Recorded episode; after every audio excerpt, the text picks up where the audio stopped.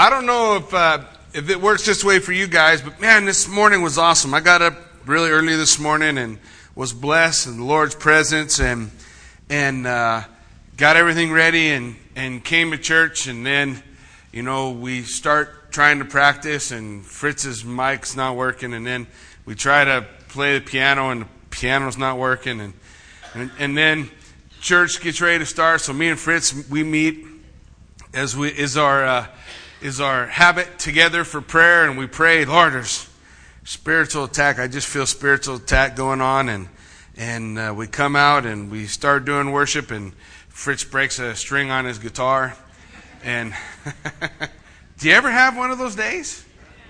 Hey, I don't know about you guys, but still, I know that the, there's there's always whenever there's something that God wants to do, when His Spirit wants to move and uh, there's always going to be opposition.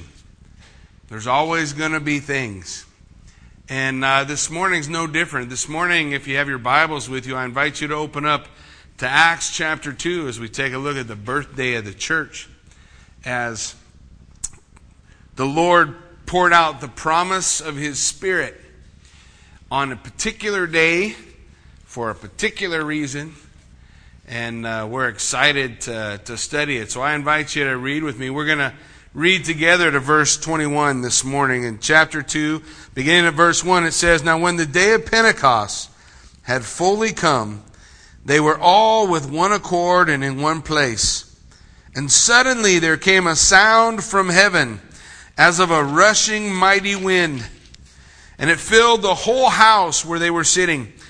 And there appeared to them divided tongues as of fire, and one sat upon each of them. They were all filled with the Holy Spirit, and they began to speak with other tongues as the Spirit gave them utterance. And there were dwelling in Jerusalem Jews, devout men from every nation under heaven. And when this sound occurred, the multitude came together and were confused, because everyone heard them speak in his own language. And they were all amazed and marveled, saying to one another, Look, are not all these who speak Galileans? How is it that we hear each in our own language in which we were born? Parthians and Medes, Elamites, those dwelling in Mesopotamia, Judea, Cappadocia, Pontus, and Asia, Phrygia, Pamphylia, Egypt, and the parts of Libya adjoining the Cyrene, visitors from Rome, both Jews and proselytes, Cretans and Arabs, we hear them speaking in our own tongue the wonderful works of God. So they were all amazed and perplexed, saying to one another, Whatever could this mean? Others, mocking, said, Why, they are full of new wine. But Peter, standing up with the eleven, raised his voice and said to them, Men of Judea, and all who dwell in Jerusalem, let this be known to you, and heed my words. For these are not drunk, as you suppose, since it is only the third hour of the day. But this is what was spoken by the prophet Joel. And it shall come to pass in the last days, says God, that I will pour out my spirit on all flesh. Your sons and your daughters shall prophesy. Your young men shall see, visions. Your old men shall dream dreams. And on my men servants and on my maid servants I will pour out my spirit in those days, and they shall prophesy. And I will show wonders in heaven above and signs in the earth beneath blood and fire and vapor and smoke. The sun will be turned to darkness and the moon into blood before the coming of the great and awesome day of the Lord. And it shall come to pass that whoever calls on the name of the Lord shall be saved. Let's pray. Heavenly Father, Lord God, we thank you for the truth of your word.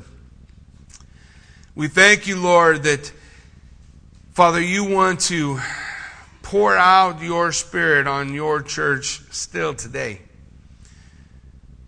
And I thank you, Lord, for pouring it out those many years ago, fulfilling your promise to the disciples that you would not leave them orphans, but that you would send a comforter and that he would give them the power they need to be your witnesses.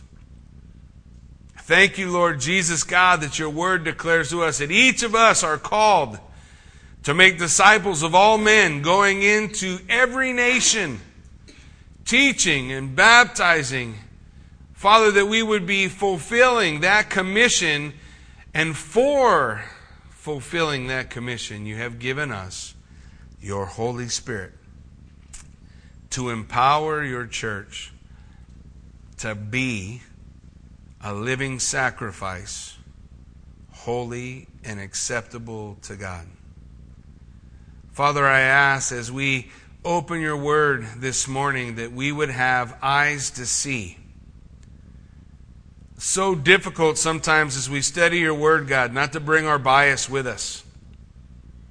But your word has something to tell us. And it is impossible for you to fill a cup that is already full.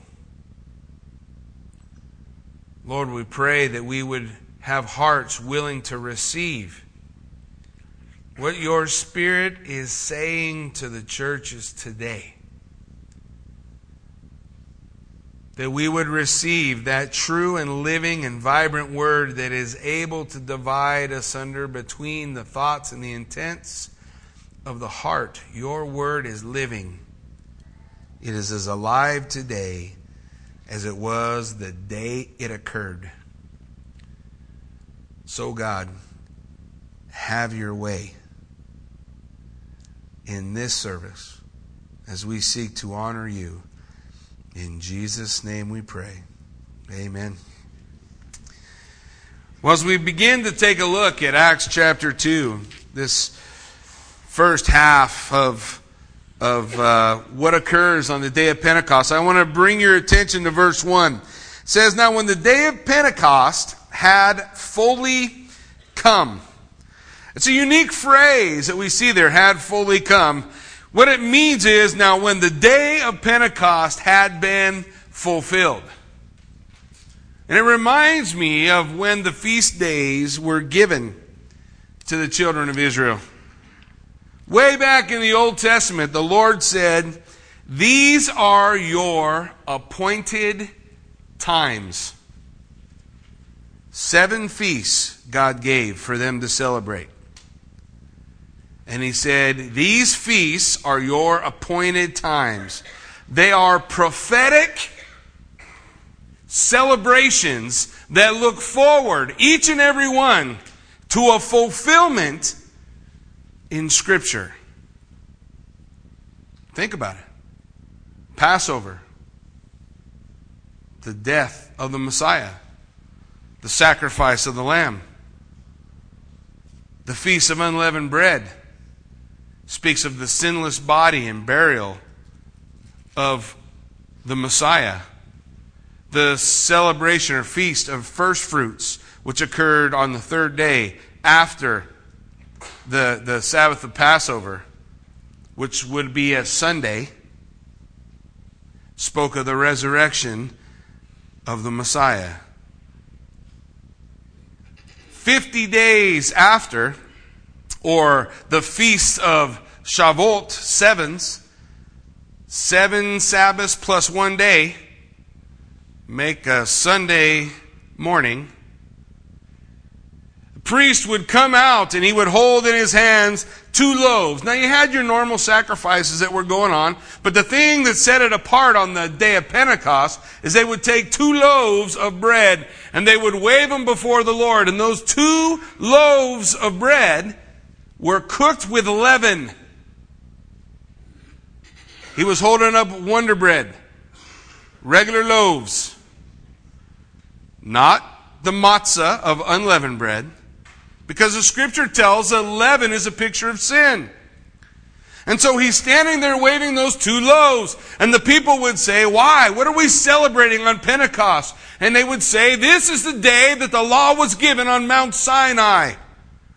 And when the law was given on Mount Sinai, Moses came down from the mountain with two tablets, and the two loaves of bread represent the two tablets. Then why is there leaven in the loaf? Well, they have a lot of reasons.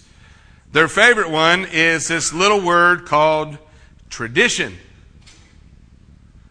If you've ever seen Fiddler on the Roof, if you've ever gone to Israel, You have heard those phrases from your guides. Tradition. That's why it's tradition. Truly, the day of Pentecost celebrated the day that the law was given. But the feast of Pentecost celebrated something completely different. As each of the other feasts, and you look at it, I invite you to study and take a look at them and see what God is revealing through those feast days because the first three deal with His first coming. The last three deal with His second coming. And right smack dab in the middle of both is Pentecost, the only feast with leaven.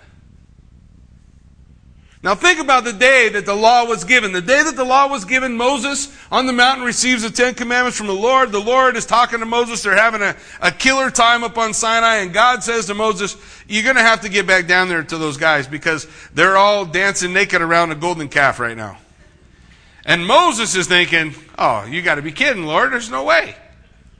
I mean, they see, they're in the shadow of Sinai. Lightning, thunder, big cloud, the voice of God speaking from Mount Sinai had given them the Ten Commandments just a few days earlier. Moses was up on the mountain for how long? 40 days, 40 nights. And he came down and he found just what God said. He threw down the Ten Commandments because there on the Ten Commandments, people had already broken them. What was the penalty for breaking the Ten Commandments? Penalty was death. On the day that the law was given to the nation of Israel, 3,000 people died. On the day of Pentecost.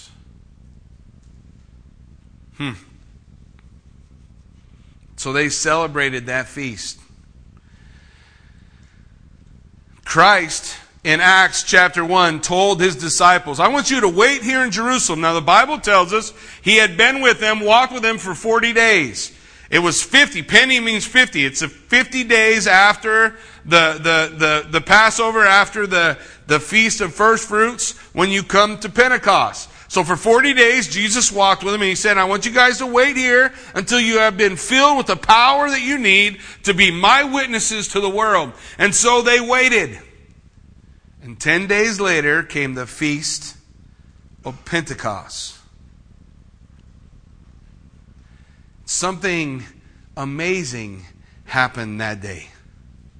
Something that had never happened before and has not happened since. That day was special. It was an appointed time.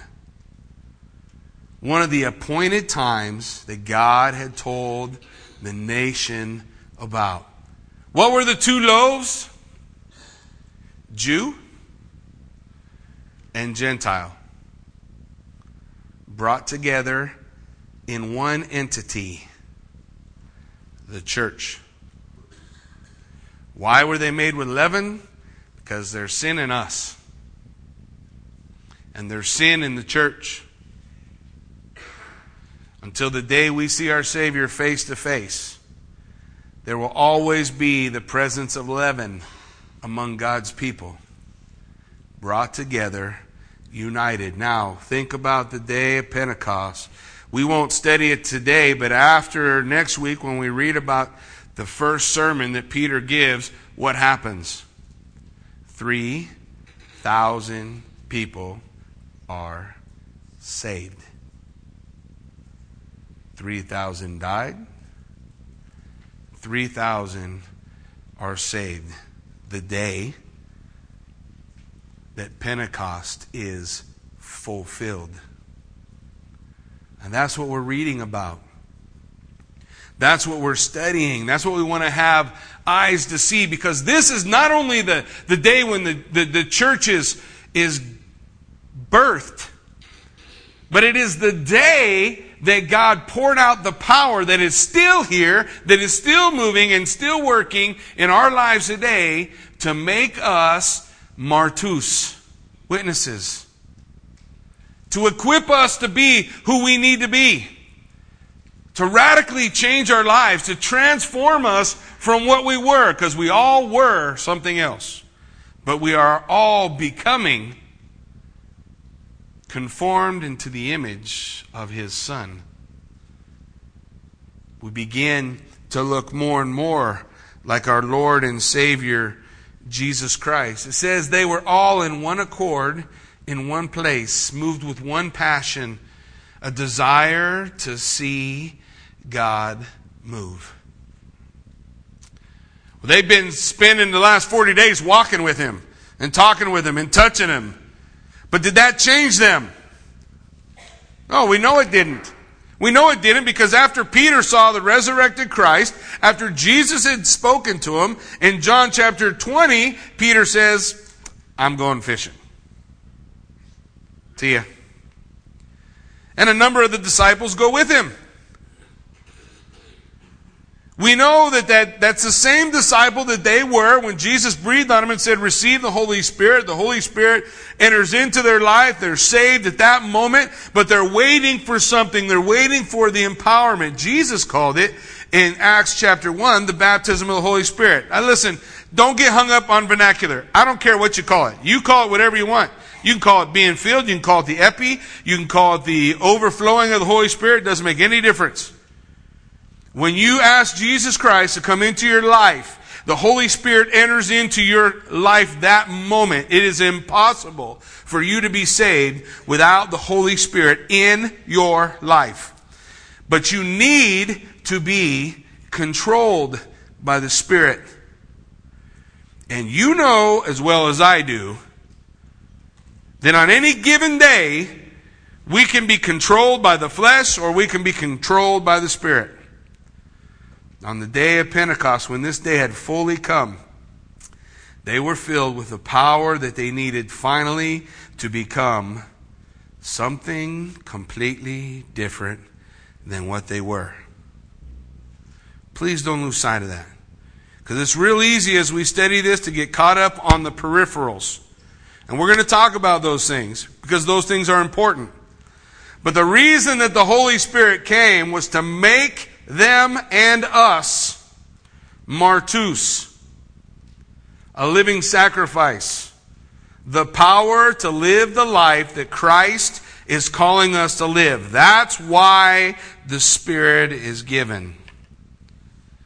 And that's what we see being birthed this day as we begin to take a look. There in one accord, one passion. And suddenly there came a sound from heaven a sound from heaven, the scriptures declare. Not a rushing wind. A wind did not blow through the house. It says there was a mighty sound from heaven like a rushing wind. Like the sound of a tornado. Have you ever been near enough to a tornado to hear it? Or an, a crazy wind? Come on, we live in Idaho. We hear crazy wind. I know it. I had, well, I still have it, a dog run. It's like 10 by 10 by 10, chain link fence. I was feeling bad for a dog that we had at, the, at that time because it was sunny and warm. So I put a tarp over the top. Apparently, that turned it into a plane. Because a rushing mighty wind came through Castleford and picked up the dog run and blew it at least a hundred foot away from where it was and laid it down in a heap. So we understand. There are some nights I go to bed and I can hear the wind howling past the windows. The wind is blowing. It says there was a sound, but listen to where it came from. From heaven. I want you, as we consider this sound from heaven, I like to view this sound from heaven as the voice of God. Just like the voice of God spoke from the pulpit of Mount Sinai when the law was given, the voice of God spoke again on the day of Pentecost, the day the church was born. Let's look at Psalms chapter 29. If you want to turn there with me, Psalm chapter 29 is a psalm that tells us about the voice of God, the sound, this mighty sound from out of heaven. In Psalm 29, beginning at verse 3 through uh, verse 9, it says, The voice of the Lord is over the waters, the God of glory thunders. The Lord is over many waters. The voice of the Lord is powerful. The voice of the Lord is full of majesty. The voice of the Lord breaks the cedars. Yes, the Lord splinters the cedars of Lebanon. He makes them also skip like a calf. Lebanon and Sirion like a young wild ox. The voice of the Lord divides the flames of fire. The voice of the Lord shakes the wilderness. The Lord shakes the wilderness of Kadesh. The voice of the Lord makes the deer to give birth and strips the forest bare. And in his temple, everyone says, Glory. Somehow I think they shout that. Glory. At hearing the voice of the Lord, this mighty sound that came out of heaven. The scripture says, and it filled the whole house where they were sitting. We know they're in the upper room. It's early in the morning. It's early in the morning. When Peter begins speaking about what's taking place, we know it's nine o'clock then. That doesn't mean that's what time it is here. Right now, they're gathered together. They probably gathered together around seven o'clock. They're sharing in the first meal and they're preparing to go to the temple. It's a feast of Pentecost. That's where they're going to go. So they're gathered there in the upper room. Scripture tells us there's 120 of them present. And this sound from heaven comes through and kind of blows the doors off the house. This boom, it, it fills that whole place with, with, uh, with his presence. It says it filled the whole house where they were sitting. The sound. The sound. And there appeared to them divided tongues as of fires. Another simile. It doesn't mean tongues of fire, it means that's what it looked like. And the scripture seems to indicate that there was one, there was the picture of one tongue as of fire that divided. So there was this one large tongue there in the presence in this room, and this mighty sound is heard. And in, as they're looking, this, this mighty tongue divides. It, it come, falls apart, and, and part of it lands on each and every person present in that room. 120 all together. It sat upon each of them, the scripture says. And they were all filled with the Holy Spirit. This phrase speaks of the overflowing, the overwhelming, the, the time when the Spirit is in control of the man. Now, I say that with trepidation because some people think that the Spirit will take control of you. The Bible tells us that the spirit of the prophet is subject to the prophet. There is a relinquishing that we can control of ourselves to the Spirit. And if you have walked with Christ for very long, you very well know that you can give yourself to the Spirit or you can give yourself to the flesh. We can choose to walk in the flesh. We can choose to walk in the spirit. But this empowerment that came upon them was unique. Never again did you hear the voice from heaven. Never again did they see the tongues of fire. This is a special thing that is occurring. It is as though God has shouted into the upper room, and we're going to see in a few verses the people around the temple, which was traveling, easy traveling distance to the upper room, they heard it. And they're all thinking, what in the world was that? And so, just like what happened, if you heard a mighty explosion this incredible noise, people start running to see what it was. And God gathers them together. And as they come running up, they see these 120 guys come walking out of this upper room into the street there between the upper room and the and the temple. And as they come walking out, they are speaking in glossa, tongues. They're speaking with heteros glossa. The word heteros means of a different kind altogether. Now, that can mean two things, and we're going to see in, in this section and dealing here in this place, which is why I said, please don't bring your bias as you look. Let the word say what it says.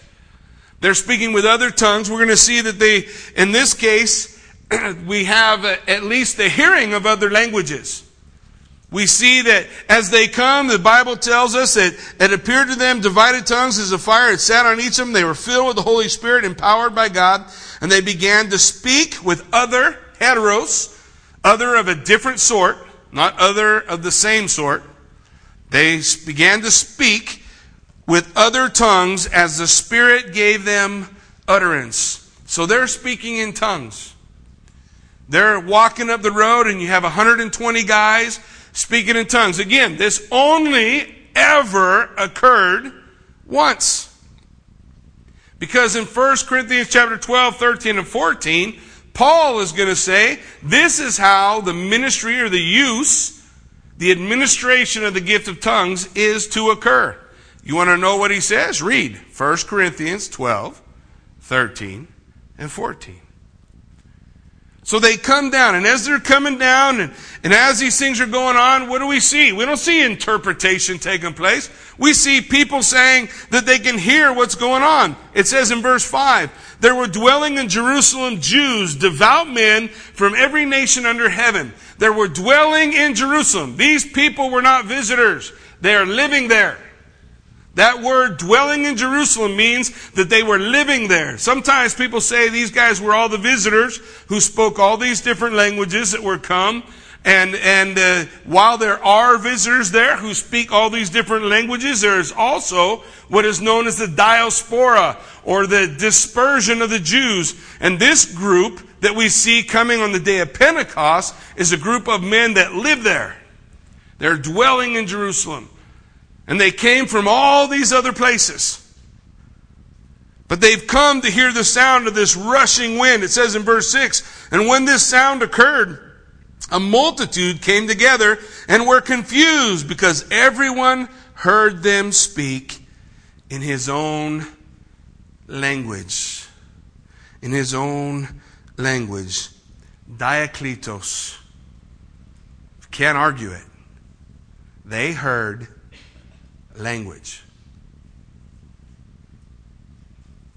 When we look at this section of Scripture and we talk about the gift and the use of tongues, the reason why I'm emphasizing this, there's basically three views as we, as we look at, at this section of Scripture. And I believe Scripture interprets for us what's going on, what's happening, and we can see it. But in essence, there are three views, three basic views that take place. That is that the tongues here in the book of Acts and the tongues in 1 Corinthians chapter 12, 13, and 14 are exactly the same thing. They are glossolalia, which means ecstatic speech. And the miracle that we see on the day of Pentecost is a miracle of hearing, that they heard the languages. Now, up until recently, I would say that was my camp. I always figure I have the right to adjust what I'm seeing as I study Scripture. And so, as I study the Scripture, what I discover is, as I look at this, this section of Scripture and what's been taking place and, and what's going on, what we see is very different words used in Acts in regard to the gift of tongues is in 1 Corinthians 12, 13, and 14.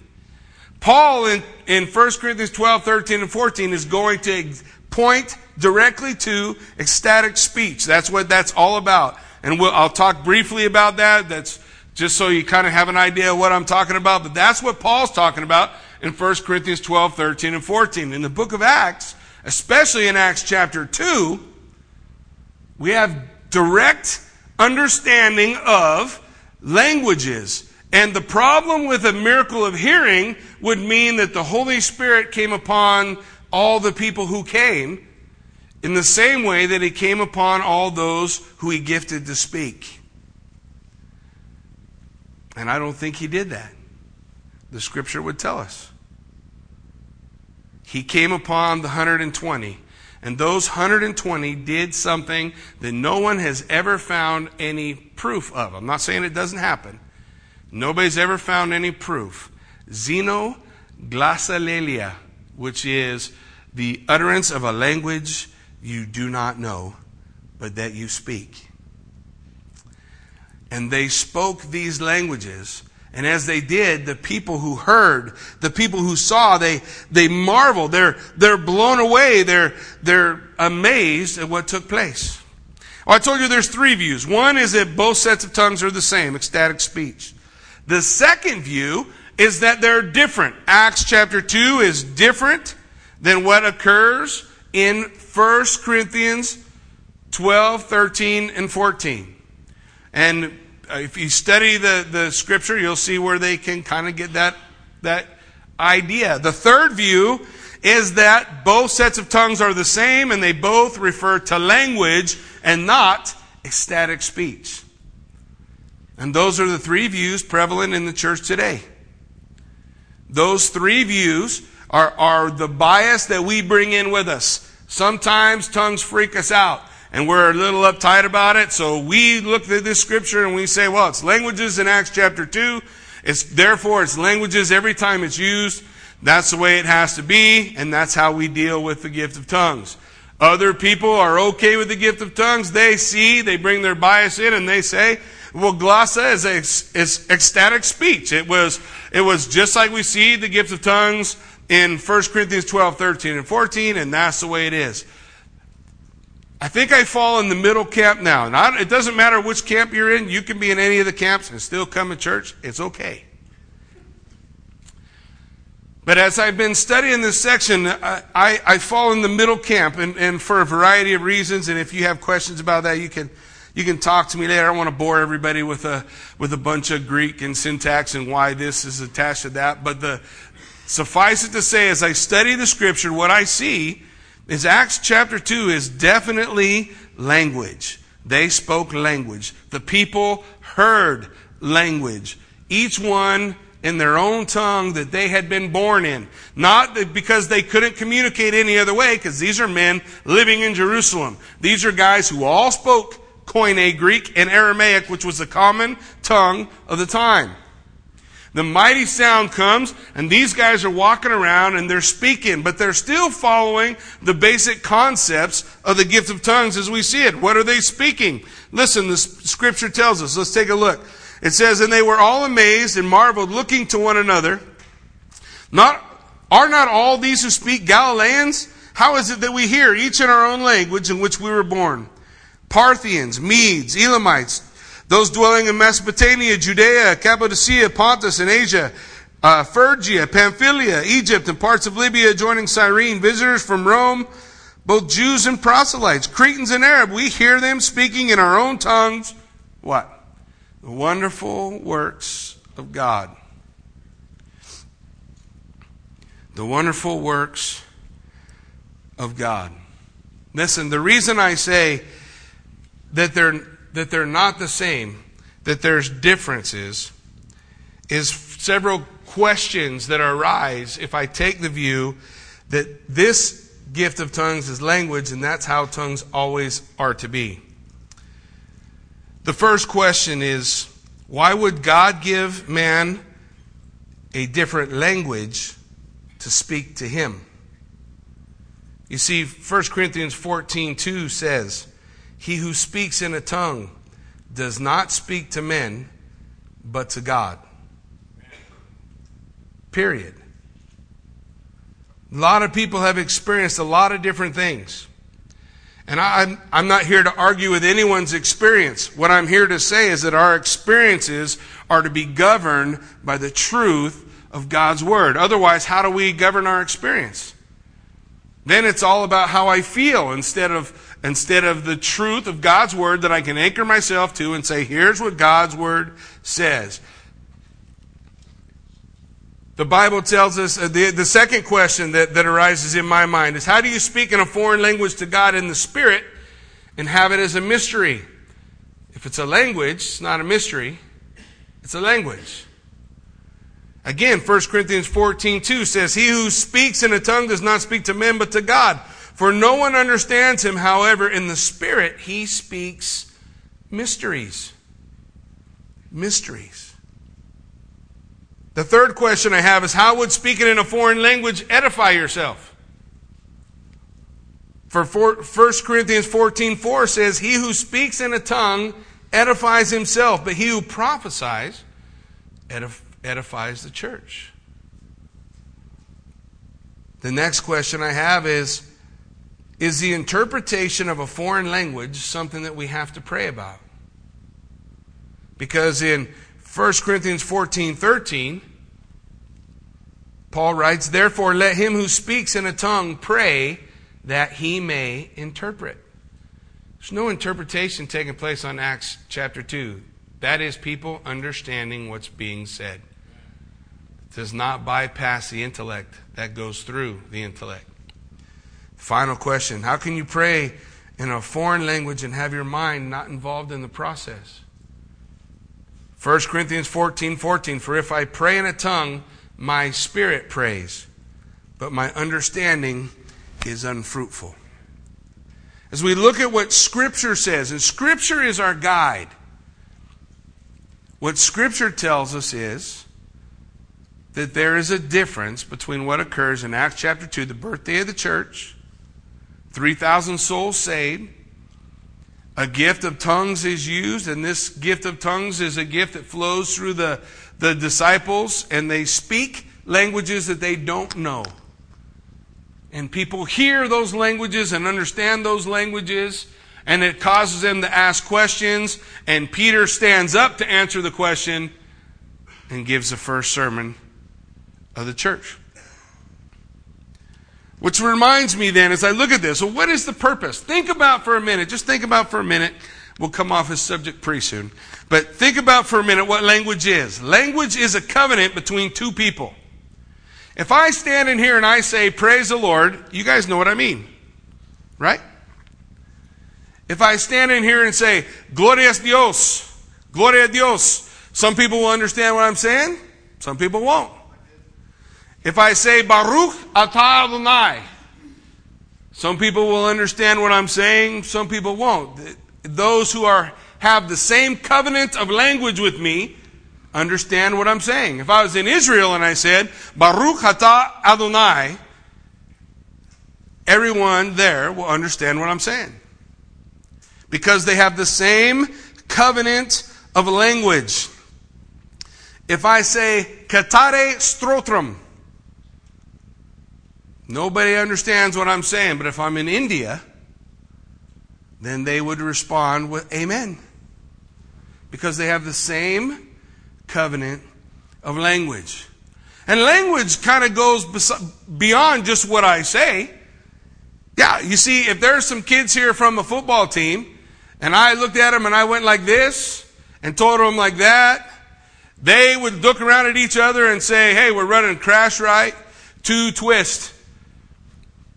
But nobody else has any idea what I'm talking about. What in the world is he waving his arms about? And then he explained what it was, and it still didn't sound like English. What in the world is he talking about? But we have a covenant of language. And they understand what I'm saying. What's my point? The gift of tongues in 1 Corinthians 12, 13, and 14 is a pact or a covenant with God.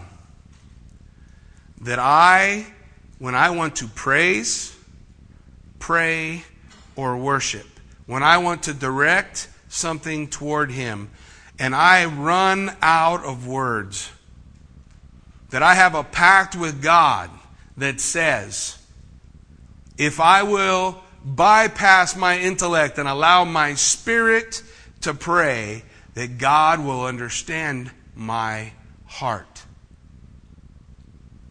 And people listen to it and they say, that's ridiculous, it's gibberish, it's nonsense. No, it's a covenant with God. And you can study about it in 1 Corinthians 12, 13, and 14. What does 1 Corinthians 13 say in verse 1? Though I speak with the tongues of what? Men and what else? Anybody know what the tongue of angels sounds like? Me neither. But the first time my autistic boy heard me speak in tongues, sometimes I don't know what to say when he's freaking out, so I just will sit quietly to myself and pray in tongues with my hands on him. He said, Pray like the angels, Dad. Pray like the angels. I never told him that. Sometimes when his autism gets too big, if you're around him, he'll ask for prayer. And if it's bad enough, he'll say, Pray like the angels. 1 Corinthians 13:1 says, "Though I speak with the tongues of men and of angels, there's an important part there. The most important part, what is it? And I have not love. Stop wasting your time." Romans 5 1 tells us that we need to go through things. And the things we go through develop our character. It develops hope. It develops endurance. It develops patience. And the end of that section of scripture, he says, and hope does not disappoint, for the love of God is poured out in your heart by the Holy Spirit. Folks, the gift is the Holy Spirit. Listen, please. The gift is the Holy Spirit.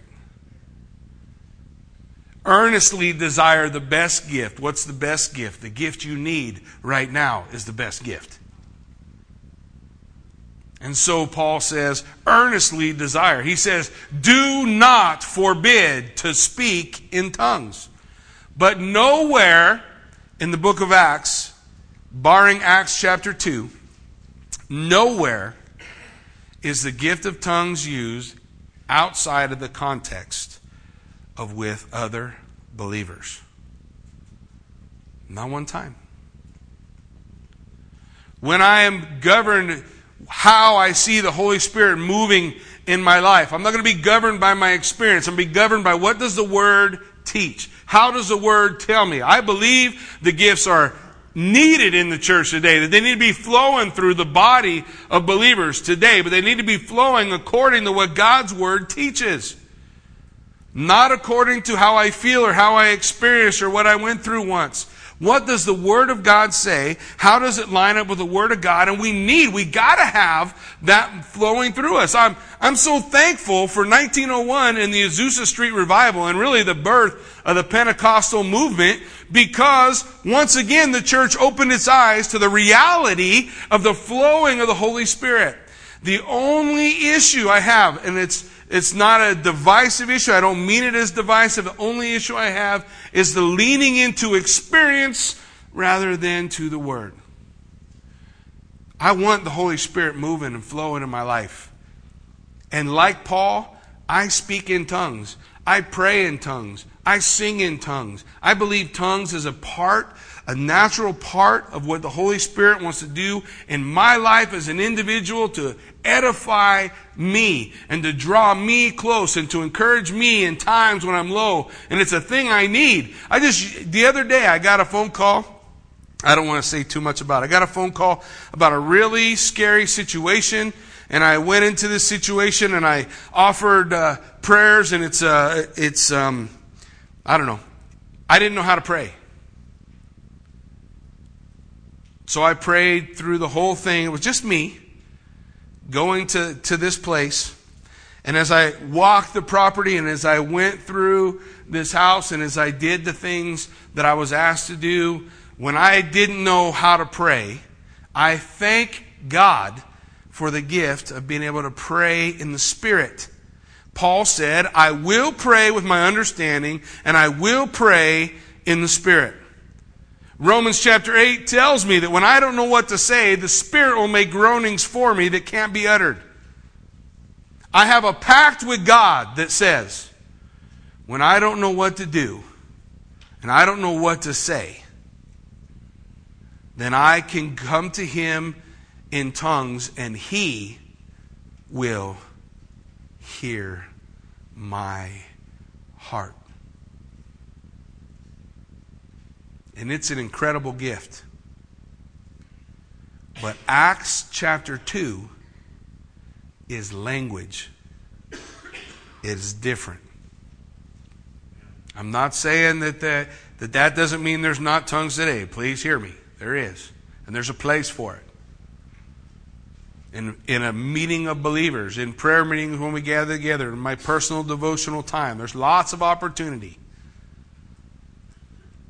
for that. But these guys were filled with the Holy Spirit. And, I, and I've already talked too much about tongues, so I'm going to stop. Because, listen, that's not the important part. Listen, think about what the important part is. Instead of anger, they're filled with love. Instead of impatience, they're filled with long suffering. Instead of revenge and bitterness, they've got meekness and self control. Instead of despair, they have joy. Instead of anxiety, they have peace because they're filled with the Holy Spirit. And we need all of those things. And they only are going to be expressed in our life in a life filled with the Holy Spirit. Some days I'm on the right side of that list. And some days I'm on the left side. And when I'm on the left side, I need to recognize that I need to be being filled with the Holy Spirit, like Paul said in Ephesians chapter 5, verse 18. We've got to have the power of the Holy Spirit to be who God called us to be. Otherwise, we're just our own selves. And I love you guys, but we're way better when we're filled with the Spirit. Way better. Way better. That's what we want. The source of it all is the Holy Spirit, the source of everything. But as we come down, we see two hearts. Same two hearts you see today. You see a responsive heart. The responsive heart is marveling. It's blown away. What does this mean? I'm hearing the wonderful works of God being proclaimed by these 120. What does this mean? They ask. The rejecting heart says, oh, these guys are just drunk. They're just a bunch of drunks. None of what they're saying makes any sense to me. The Bible says the natural man cannot discern the things of the Spirit, for they are spiritually discerned. That for every man to come to the knowledge of God, he must be called by the Holy Spirit. That's indisputable. One heart is responsive. What does this mean? One heart is rejecting. Ah. And so as they call out at this and they ask these questions, then I want you to realize all the tongues stopped. And one man stood up and he proclaimed with power the Word of God. Because it is the Word of God given through the power of the Spirit that changes lives. Not some neat story, not some funny joke. The power of God's Word. Peter stands and gives an answer. Let's look at his answer. Peter, standing up with the eleven, raised his voice and said to them, Men of Judah and all who dwell in Jerusalem, let this be known to you and heed my words. For these are not drunk as you suppose. It's only the third hour of the day. He's, he's kind of, it's a tongue in cheek Jewish joke. The idea of what Peter's saying here is the food that we eat for breakfast doesn't mix for, with wine, so these guys can't be drunk. He's talking to good Jewish guys who are thinking they're drunk, and that's the point that he's saying. You know, we only mix wine. Wine comes later in the feast, not right now. Right now, it's too early. It's nine o'clock in the morning. There's, there's been no wine. There's, there's, these aren't drunk as you suppose. But this is what was spoken by the prophet Joel. The prophet Joel. Peter filled with the Holy Spirit is not the same Peter who turned his back on Jesus Christ. He's not the same Peter who denied him three times. He's not the same Peter who went fishing when he should have stayed and studied. This Peter is filled. This Peter is empowered. This Peter is being all he can be in Christ Jesus. And the Spirit opens up the pages of Scripture to him, and he says, This is what Joel said in verse 17. And it shall come to pass in the last days, says God, that I will pour out my Spirit on all flesh. Listen, this means that the presence of God is going to be experienced by all mankind. The Old Testament wasn't that way. The Spirit of God would come on somebody, empower them for a work, and then leave. This is different. And it defines for us the days in which we live. That first phrase, in the last days. That started on the day of Pentecost. When Peter read this verse, he said, This is being fulfilled. You are in the last days. It's a period of time as we look longingly, waiting for the return of our King, of our Savior, of our Lord and God. It is a period of time called the last days. And here, gathered together, he says, I will pour out my flesh, my spirit, on all flesh. For what purpose? Why is God pouring out his spirit? Because he's not pouring out his spirit so I can speak in tongues. He's not pouring out his spirit so that I can heal he is pouring out His Spirit so that I can be His Martus. Acts 1 4 and 5. When I give you the Spirit, you will be my witnesses. Does that mean the Spirit doesn't heal? Absolutely not. Absolutely, the Spirit does heal. Absolutely, the Spirit does move in the gift of tongues. Absolutely, the Spirit does move in the gift of prophecy. Absolutely, those gifts are here today, needing to be a part of the fellowship. The scripture lays out for us in 1 Corinthians 13 that for now we know in part, but then we will know as, as, as we are known. It says, As for tongues, they will cease. As for prophecy, they will fail. When? What's the context of the scripture? When I see Jesus face to face. I won't need prophecy anymore. I won't need tongues anymore. I won't need healing anymore. I won't need any of that because I'll have the reality. Until that time, we want the Spirit of God moving and working in us to be witnesses. Now, I want you to see how does he say? The first thing he says, Your sons and daughters will prophesy, men and women. Think about the people he's telling this to because he's telling this to a group of Jews who still today, if you go to Israel, to the, to the uh, Western Wall, and you go to pray, there's a women's section and a men's section. There's still that division. There are still multiple divisions. But Jesus Christ tore the veil and destroyed all division. He said, There is neither man nor woman, barbarian, Scythian, slave or free, not Jew or Greek. We are all one in Christ. Your men, your sons and daughters will prophesy. Speak with power the word of God. Not always foretelling, but forthtelling. Speaking forth the word of God. Think of the prophets of old. We read them today. Are the prophecies we read today any less prophecy? No, but they're all fulfilled. They're the word of God. They're foretold. We study them to see what the prophets had said. Your sons and daughters will prophesy. Your young men shall see visions. We have people within our fellowship who have seen visions this year. And they're real and they're true and they were uh, interpreted and fulfilled and still happening. It is occurring in our midst. Your old men will dream dreams.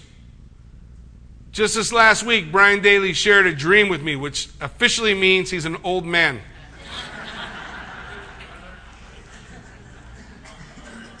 Your old men, sorry, brother.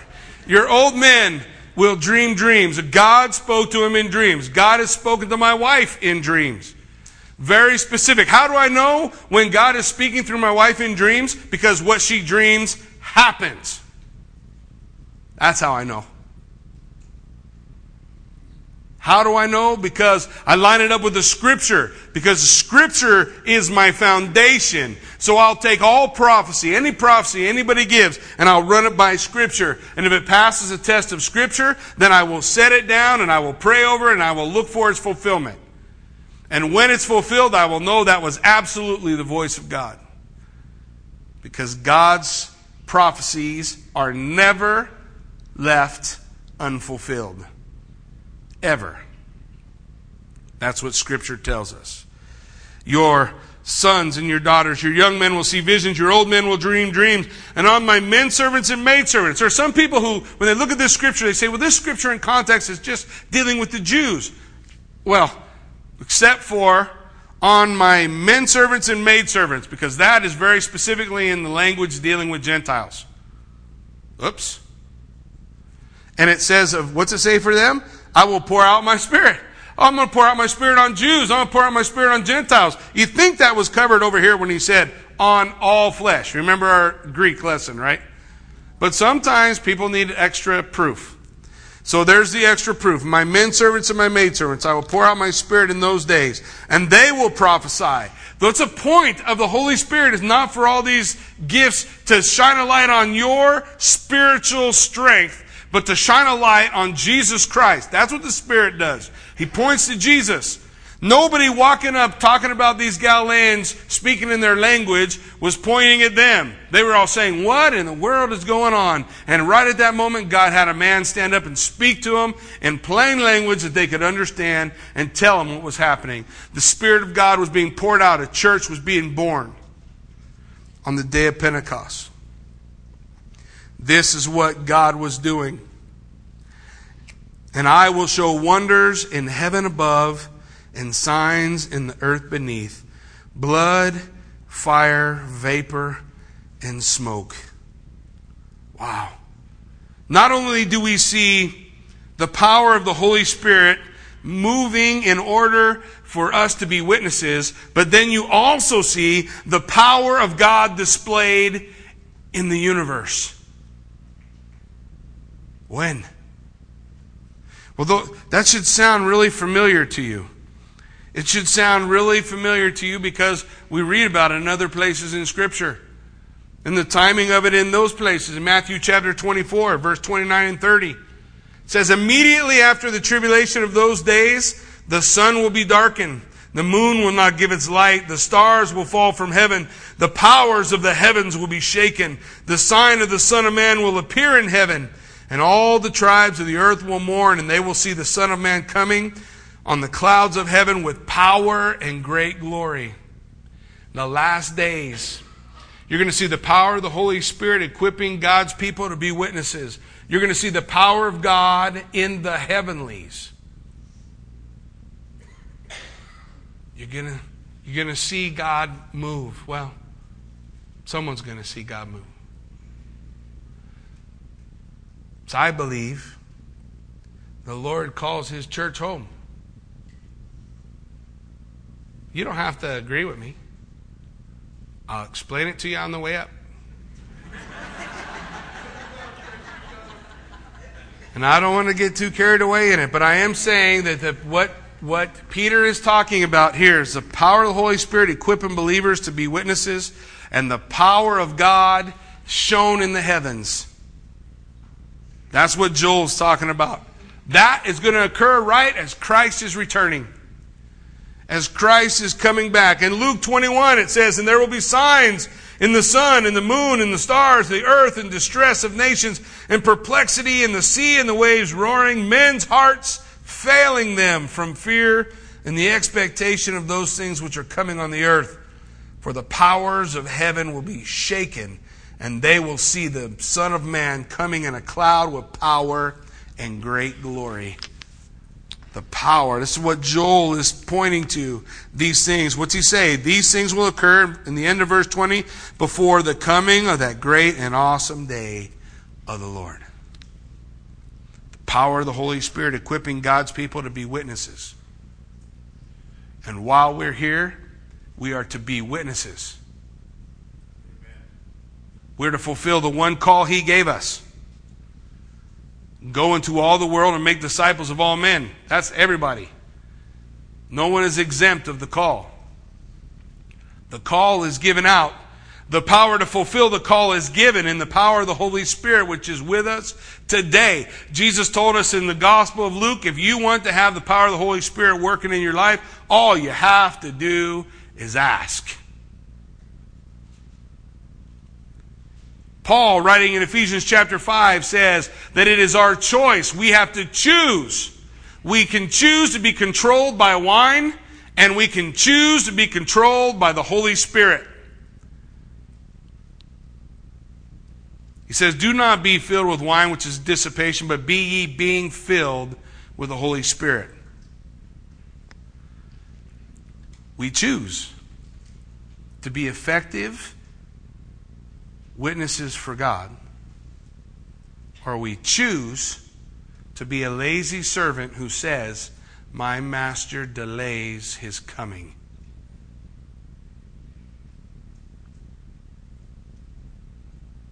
He's not delaying his coming. I want to live today like he's coming this afternoon.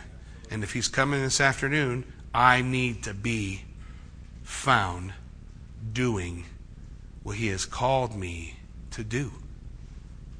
There's no tomorrow, there is only today. Verse 21, as we close out, listen to what it says. And it will come to pass that whoever calls on the name of the Lord shall be saved. The Spirit is poured out so that we would see the power of the Spirit equipping believers to be witnesses. The power of God displayed in the heavenlies, in the universe, and the ultimate purpose of God fulfilled. And that ultimate purpose of God, listen to how he says it, is not that everyone will be saved. What does he say? Whoever calls on his name. Jesus said, In that day, many will say to me, Lord, Lord, didn't we prophesy in your name, speak in tongues in your name? Didn't we do amazing miracles in your name? And Jesus will say to them, Depart from me, you accursed, into everlasting fire. Why? I never knew you. It is possible to have motion without devotion. It is possible to have a life that looks all together on the outside and on the inside no relationship with God. But he said, Whoever calls on my name. When Peter was sinking in the water and he said, Lord, save me, what did the Lord do? Nope, you need to go down for a couple of minutes so you learn to trust in me. Scripture said, yeah. I know, that's why I don't call for your help, John, when I'm drowning. Peter said, Lord, save me. And immediately, boom, he was there, pulling him up. Whoever calls on the name of the Lord shall be saved. Folks, we got a job to do. We've been empowered to do that job. There's no excuse for not doing that job. The empowerment is here. If you need to be filled with the Holy Spirit, and we all do, all you have to do is ask and then go. Teach, baptize, make disciples of all men. Fulfill that for which we were called until we see him face to face. And Peter hadn't even started preaching. Aren't you glad I'm not doing this whole sermon? You might still have time to make it to lunch today. So as we have a time, we're gonna we're gonna pray and we're gonna go into a time of worship. I invite you as we call upon the name of the Lord and as we seek His face. The Spirit is spoken to your heart. Two ways He'll speak to your heart today. One, you're not His. And you feel like, I just feel like God's telling me I need to, to ask Him into my heart to be my Lord and Savior. But don't get hung up. We will have prayer counselors around the room. You walk up to one and say, I need to ask Jesus into my heart. And I promise they'll do it with you. That's why they're here. The other way is he's going to move in your heart and say, I've been walking in the flesh and I'm not walking full of the Spirit. The Spirit's given. He's here. There's not another day where the rushing wind's going to come through here and the tongues of fire are going to land on your head. He's here. We need to tap into him. We need to grab a hold. We need to ask, Lord, fill me, equip me, let me be your witness the Spirit speaks to your heart that you need to be that, I invite you to do the same thing. Walk up to one of the prayer counselors and say, Would you please lay hands on me and pray that I would be filled with the Holy Spirit? And you will be. You will be equipped to be His witness. Then walk in faith and watch God move. Amen. Why don't you stand with me? Let's pray. Heavenly Father, Lord God, as we come before you this morning, Lord, we're in awe of the outpouring and the outflowing, the equipping of your Holy Spirit, Lord Jesus. And we need your Holy Spirit today, Lord. We need your Holy Spirit because the church is ineffective. The witness of the church is, is not great. Why? Because we're walking in our flesh and we're not walking in the control of the Spirit. We're fulfilling the desires of our lust, and we're not fulfilling the commission that you've given us. And we do need to repent, and we do need to come before you and seek that feeling of your Holy Spirit. As we seek that feeling of the Holy Spirit, let it not be for us. Let it not be about our exaltation. Let it be about people being saved. Let it be about your Spirit moving with power and changing lives and leading believers to stop their car next to some guy on the road because the Spirit said stop. And he was in tune. And he heard the voice and he stopped and he said, Do you need the Lord in your life? And together on the side of the road, God sent you just like he sent Philip to pray for the Ethiopian eunuch. And there you are. Being used by power. we think it's got to be something more flashy than that. But it doesn't. We need to be in tune with your Spirit. We need to be filled by the power of your Spirit. We need to strengthen our spiritual muscles so that we recognize the voice of the Spirit calling in our life so that we're willing to step out in obedience. When Peter and John stop and they put hands on a man and they prayed, Silver and gold I do not have, but such as I have, I will give to you in the name of Jesus Christ. Rise up and walk. The same Spirit that healed that man is here. And when the Spirit speaks and we're in tune with the Spirit and we're walking according to the Spirit, we will have the faith and the strength to do it. But we've got to be passionate for Him. He's got to be my main thing. I won't hear Him through the voice of all my desires and lusts. I need to ask for those things, those voices to be quieted so that I might hear His voice. So that I might know when He's calling me to go over and sit next to that person in the mall and say, Is there something I can pray for you?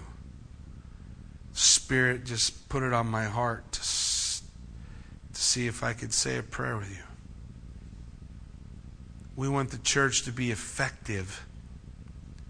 We want the church to be functioning in power.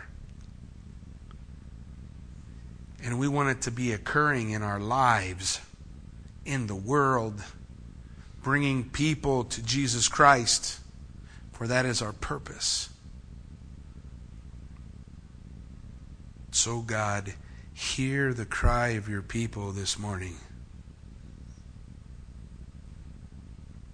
Purge me with hyssop, David said, that my sins would be forgiven. Get me on the right path, a path of everlasting life. Tune my ears to your voice. Allow me to hear all that you have for me. And as God calls, church, you listen you obey, and you watch your world begin to change. And your witness strengthened by the power of the Holy Spirit evident in our life. Our world will hate us. They will seek to extinguish the flame. But until I see Jesus face to face, I am going to kick the darkness until it bleeds a light. So move, Lord Jesus, as we pray in Jesus' name. Amen.